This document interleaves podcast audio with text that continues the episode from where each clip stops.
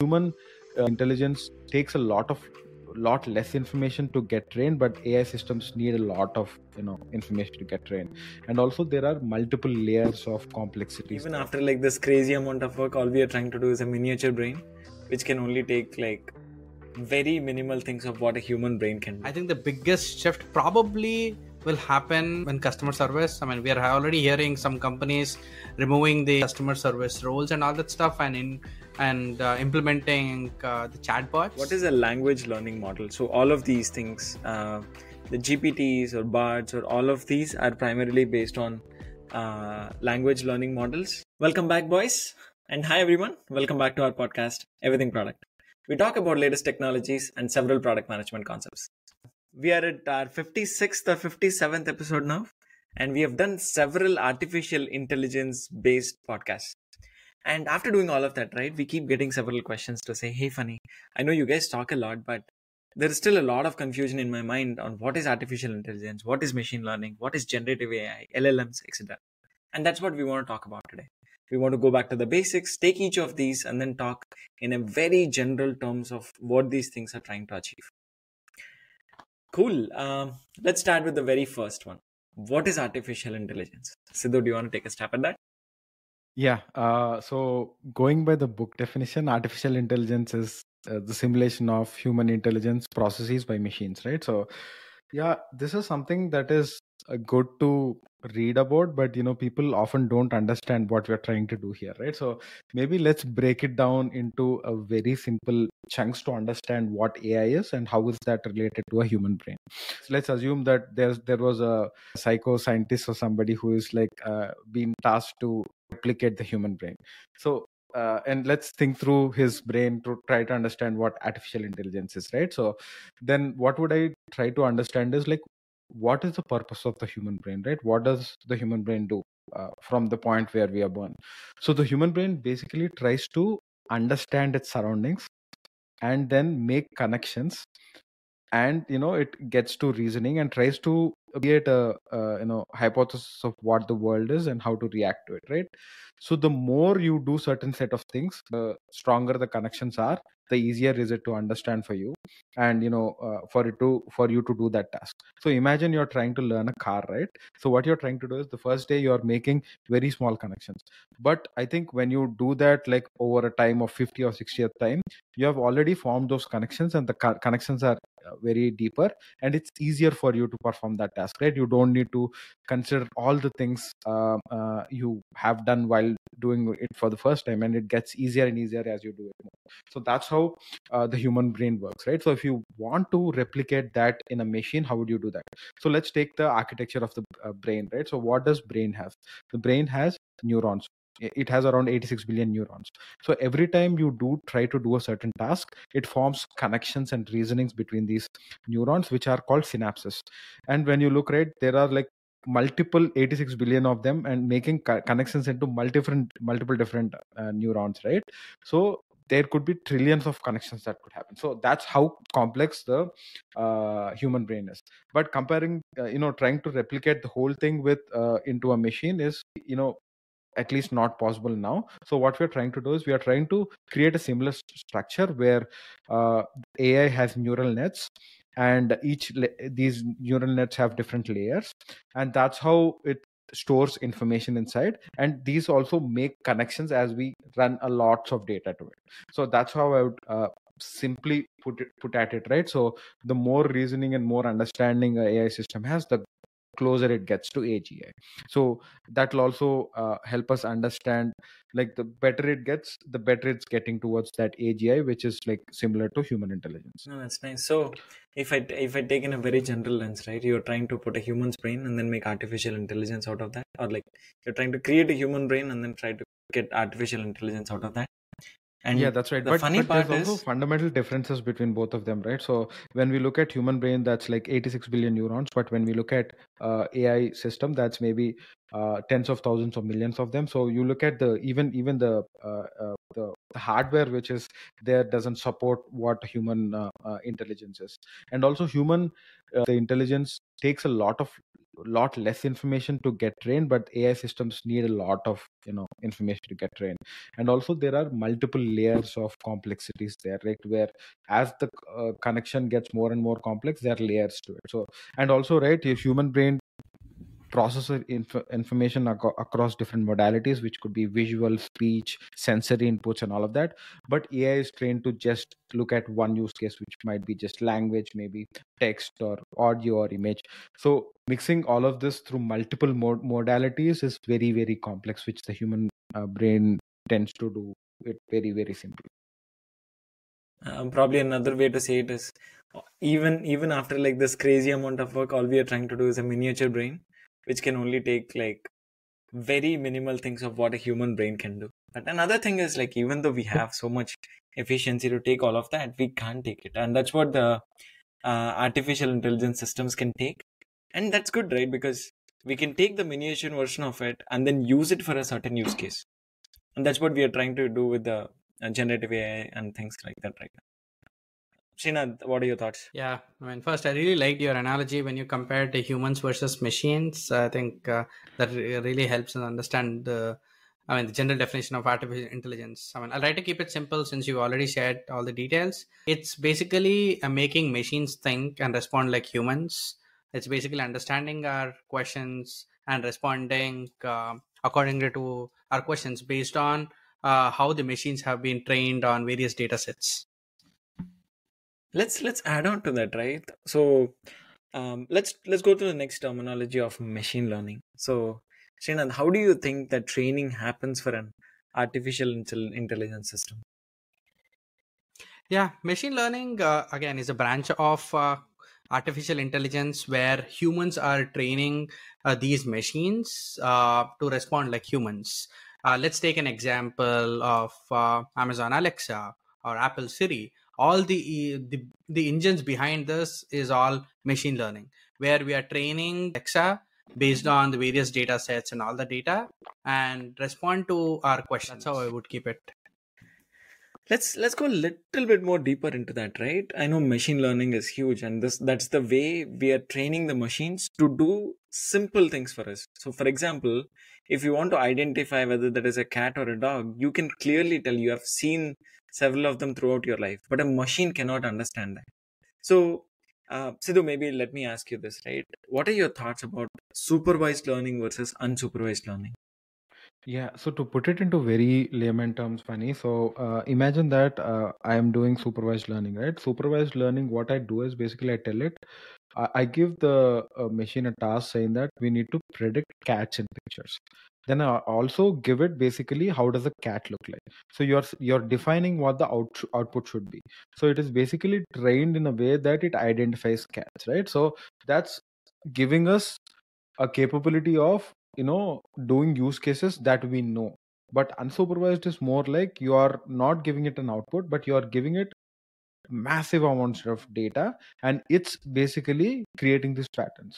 And maybe one example for that is, right, when we look at ChatGPT, initially ChatGPT was built for certain use cases, but as people were using it, the makers were surprised to see it also developed language capabilities where you ask it in a different language, it answers you in English, right? So unsupervised learning will basically not help you not find things that might not be that you're thinking of. So it might unleash unlimited possibilities is what I would say.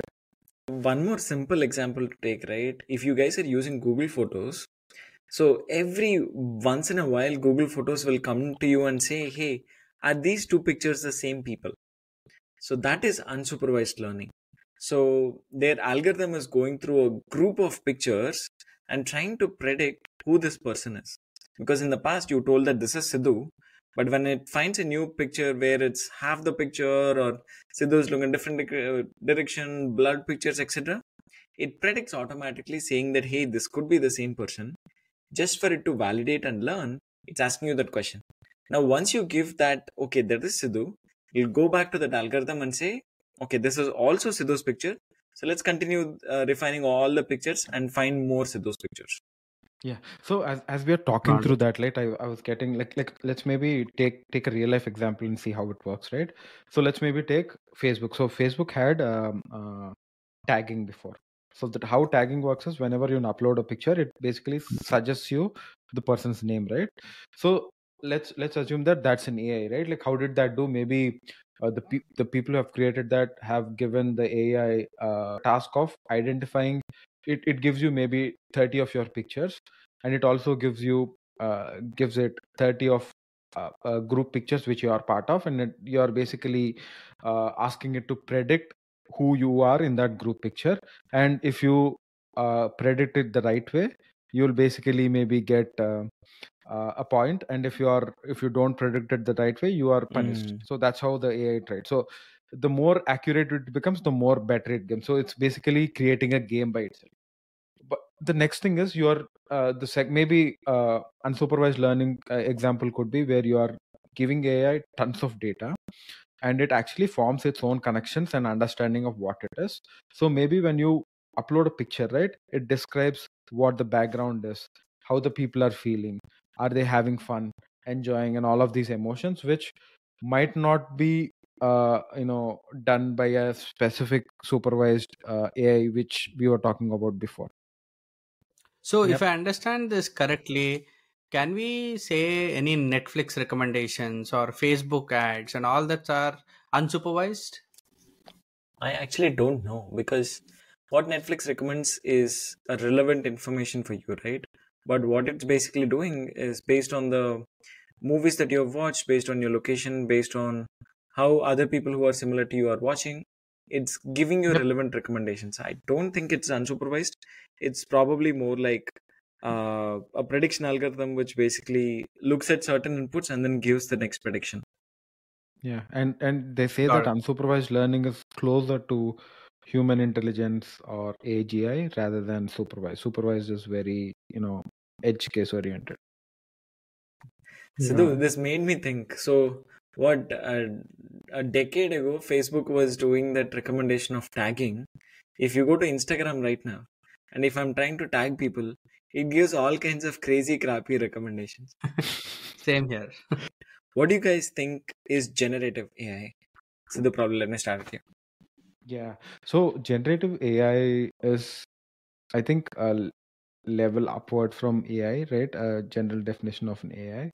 So generative AI is where you are helping it to understand a language and then respond or create something new, where AI could be something that is already existing, but generative AI is something which understands a certain set of data and creates a new set of data based on its understanding and the conversation with you. Yep. Yeah, actually, maybe we should have started with this one, right?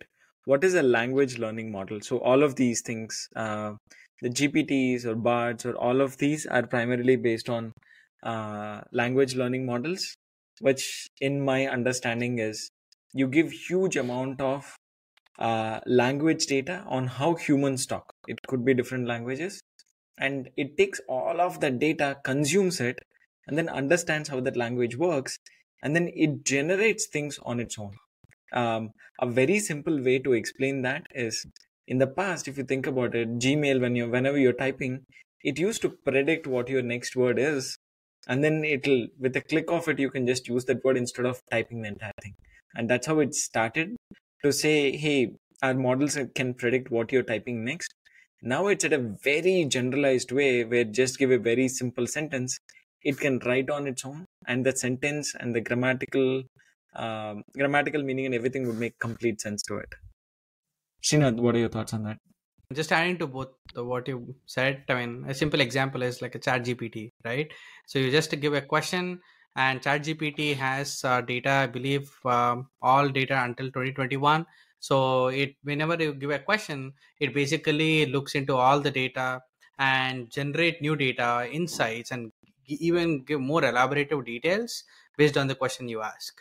So that's how I would keep it. I know we also have like other tools like Claude AI. We also have Bard, which are all very similar, which are basically looking at the existing data and producing new data based on the questions you ask. Yep. Let's go a little bit more deeper, right? We have talked a lot about language learning models, like a model understanding the human language, interpreting it, and then predicting additional things out of that. So I've been fascinated about Midjourney and how it does several things. Like if you just say Pope wearing a puffer jacket, that band that has become a huge sensation at that time, right? Pope wearing a puffer jacket, it could perfectly imagine that and give an image out of it. How do you think the generative AI is achieving that? Yeah, Sidhu, maybe I think it's similar to what we have talked about before, right? It's trying to basically look at like all of this data and try to form connections that makes sense for it, right? And that's how even our human brain evolves, right? From the age we are born, from the point we are born, our brain is trying to sense the environment, and with all the inputs we have, which is like sensory, pictures, or that's visual, or voice, and all of that, and make understandings of what the world is and how things are in the world. And even Midjourney is trying to basically maybe predict what you think is right based on your prompt, and then generate something that is similar to it. So it's basically you telling maybe somebody like a graphic designer saying that I need a Pope wearing puffer jacket, and you know, I'm assuming that prompt would be enough for a person to create it similar to the AI, right? Yeah. So I'll put it this way, right? So instead of using languages, what the algorithm is basically using here is a trillions and trillions of images that are available in the world, and it understands what a puffer jacket means. And if you clearly tell that, hey, it is a white puffer jacket, it is a gray puffer jacket, you can clearly understand what that could be. And then based on that, it can try to get a jacket, get one of Pope's images, try to imagine what a puffer jacket on a person would look like, and then try to replicate a thing based on whatever it has learned. And I don't know, what is that movie? I think Robo, right? In Rajnikant's movie. So a bunch of things will come together to form like a robot. I imagine it this way. So it's trying to get a bunch of pixels or bunch of images together, trying to formulate a similar thing based on the inputs that you gave. Yeah, Srinath, in data world, probably we can call it something similar to any semantic web or data lineage and all that stuff. Where in this case, Midjourney is basically linking a lot of these images and inferring and are producing that output based on the questions you ask. So yeah, it's very similar to that concept. What is so? Go ahead. I mean, yeah, your question is like, what is this data lineage, linked data, and all that stuff. Mm-hmm. So in like, to keep it simple, right? Like in a web, whenever you try to search for anything in Google, right? There's a lot of content out there, right? So in order for it to respond to the question that you ask, I mean, you have to somehow connect one to other. If not, it's going to give bad results, right? It needs to exactly respond to your question. So the way this web of data is linked is with a subject, object, and predicate, right? So these are the two nodes. And predicate is nothing but relationship. So for instance, I'll give an example, right? So Srinath has this book, right? So Srinath is a subject, has is basically predicate, and the book is the product management book.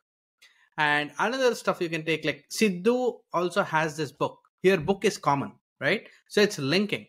So like this, the whole, the web, I mean, this, so much data, right? You have to somehow follow standards for it to link better. And so it can infer accordingly. So all this artificial intelligence or machine learning and all that stuff are designed in a way that that link is properly done. So it can accordingly produce the correct output. Does it make sense? Yeah. Yeah. So you were saying something. Okay. So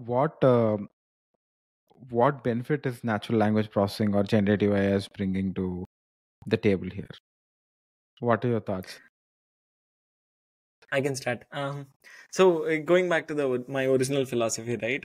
There is things that you don't want to do, or there is things that you can't do. And you want a machine to do all of those things instead of you, so that it can save time for you, or you can do better things. when a machine is continuing to do things. But in order for you to communicate whatever you want a machine to do, you don't want to learn a machine's language. So for example, let's think of all the programming languages, right? Java, Python, etc. All of these are created so that a human can actually talk to a machine and tell it to do certain things. But over a period of time, what we are transitioning to right now is we want to make our life simpler. So what we are transitioning to right now is, instead of using a machine language, which is all of these programming languages, rather than that, can I just use my natural language that I use to talk to another human and tell that to a machine? So that's where we are getting it. That's how I see NLP too, where we are trying to help a machine understand the natural language that we use and make it process things so that it can do certain actions.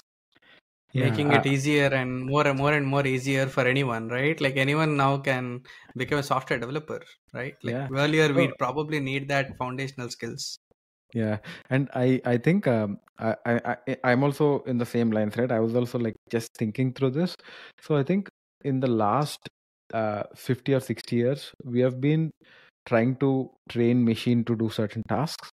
And the biggest barrier for that was we were building a way to communicate with them in different forms and shape, right? That could be a language, a UI, or maybe manual buttons where we ask the machine to do it, because the biggest hurdle was us to translate what we are saying in a language that the machine understands, which there was no way to do it now. But now the way we actually talk to machines is like we are talking to some other person and getting it done.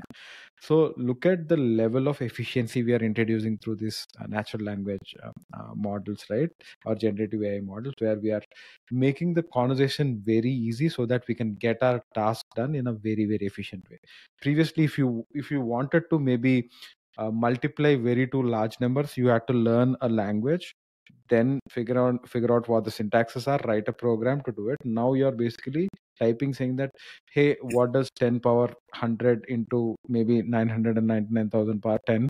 What is the number, right? There were calculators before, just complicating it. But yeah, I think that's how natural language processors are helping us.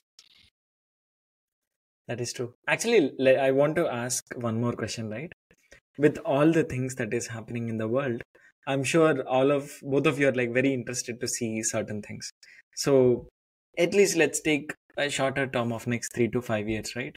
Where do you think there will be major innovation by using AI or the generative AI that is available? Srinath, maybe let me start. Yeah, go ahead. No, go ahead. I was just asking you. So I think the first thing which comes to my mind is customer service, right?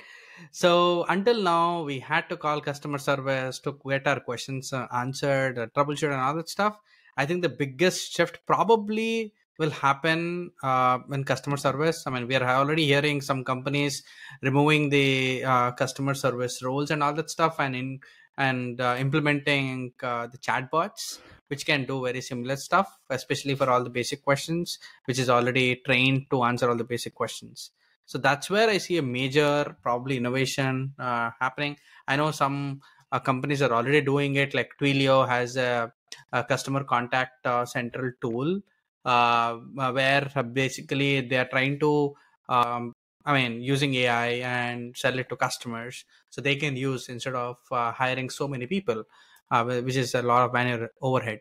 And the second place where I see a lot of innovation also happening is healthcare.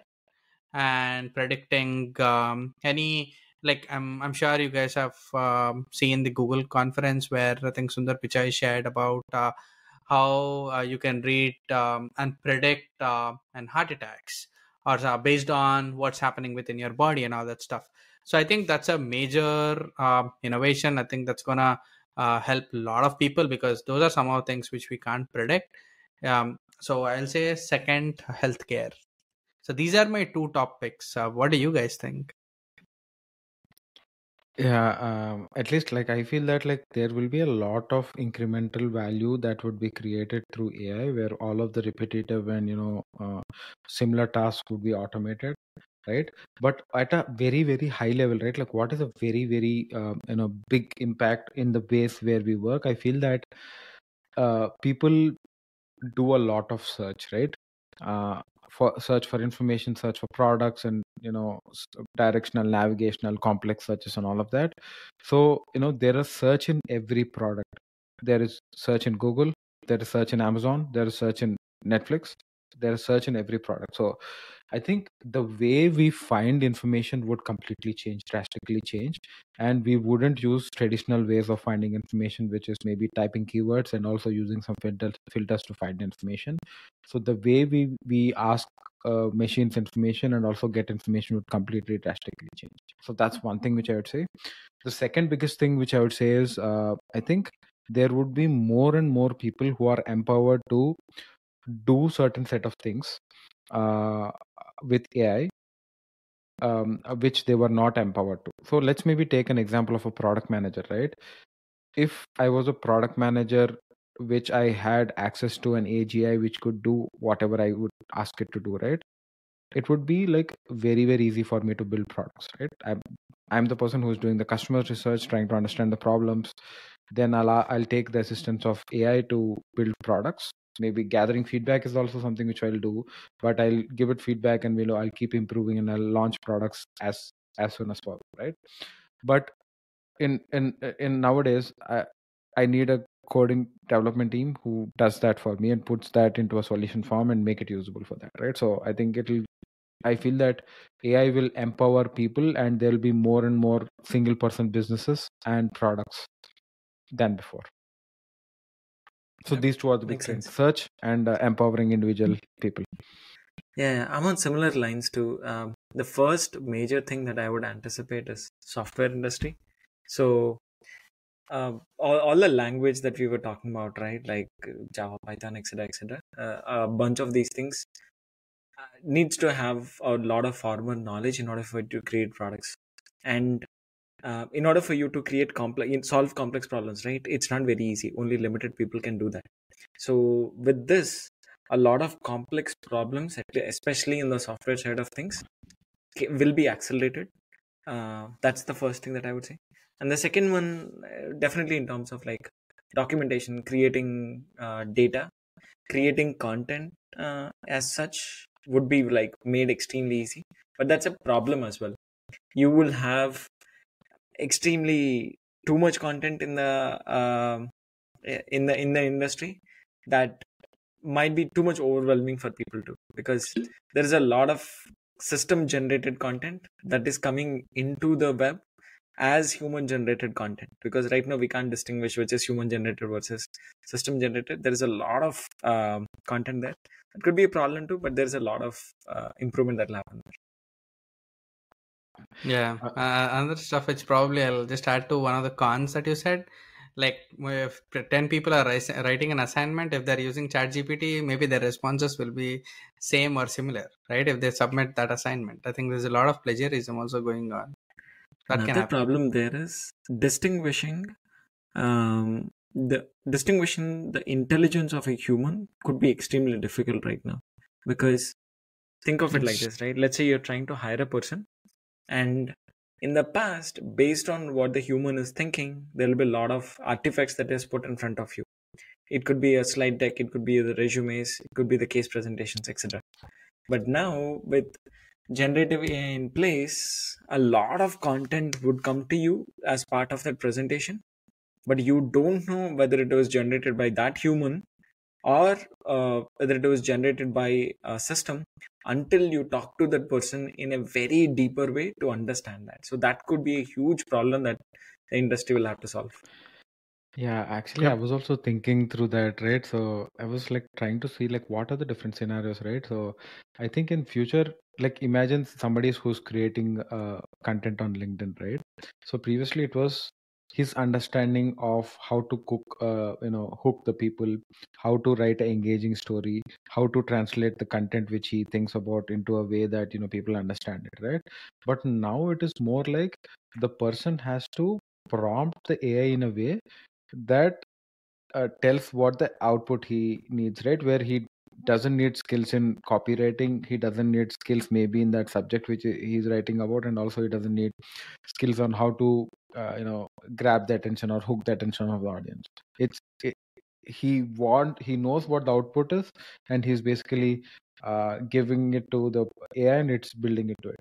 And also that brings up a very important thing, right? So I've been hearing this argument a lot that I think the demand for prompt engineers will become more and more.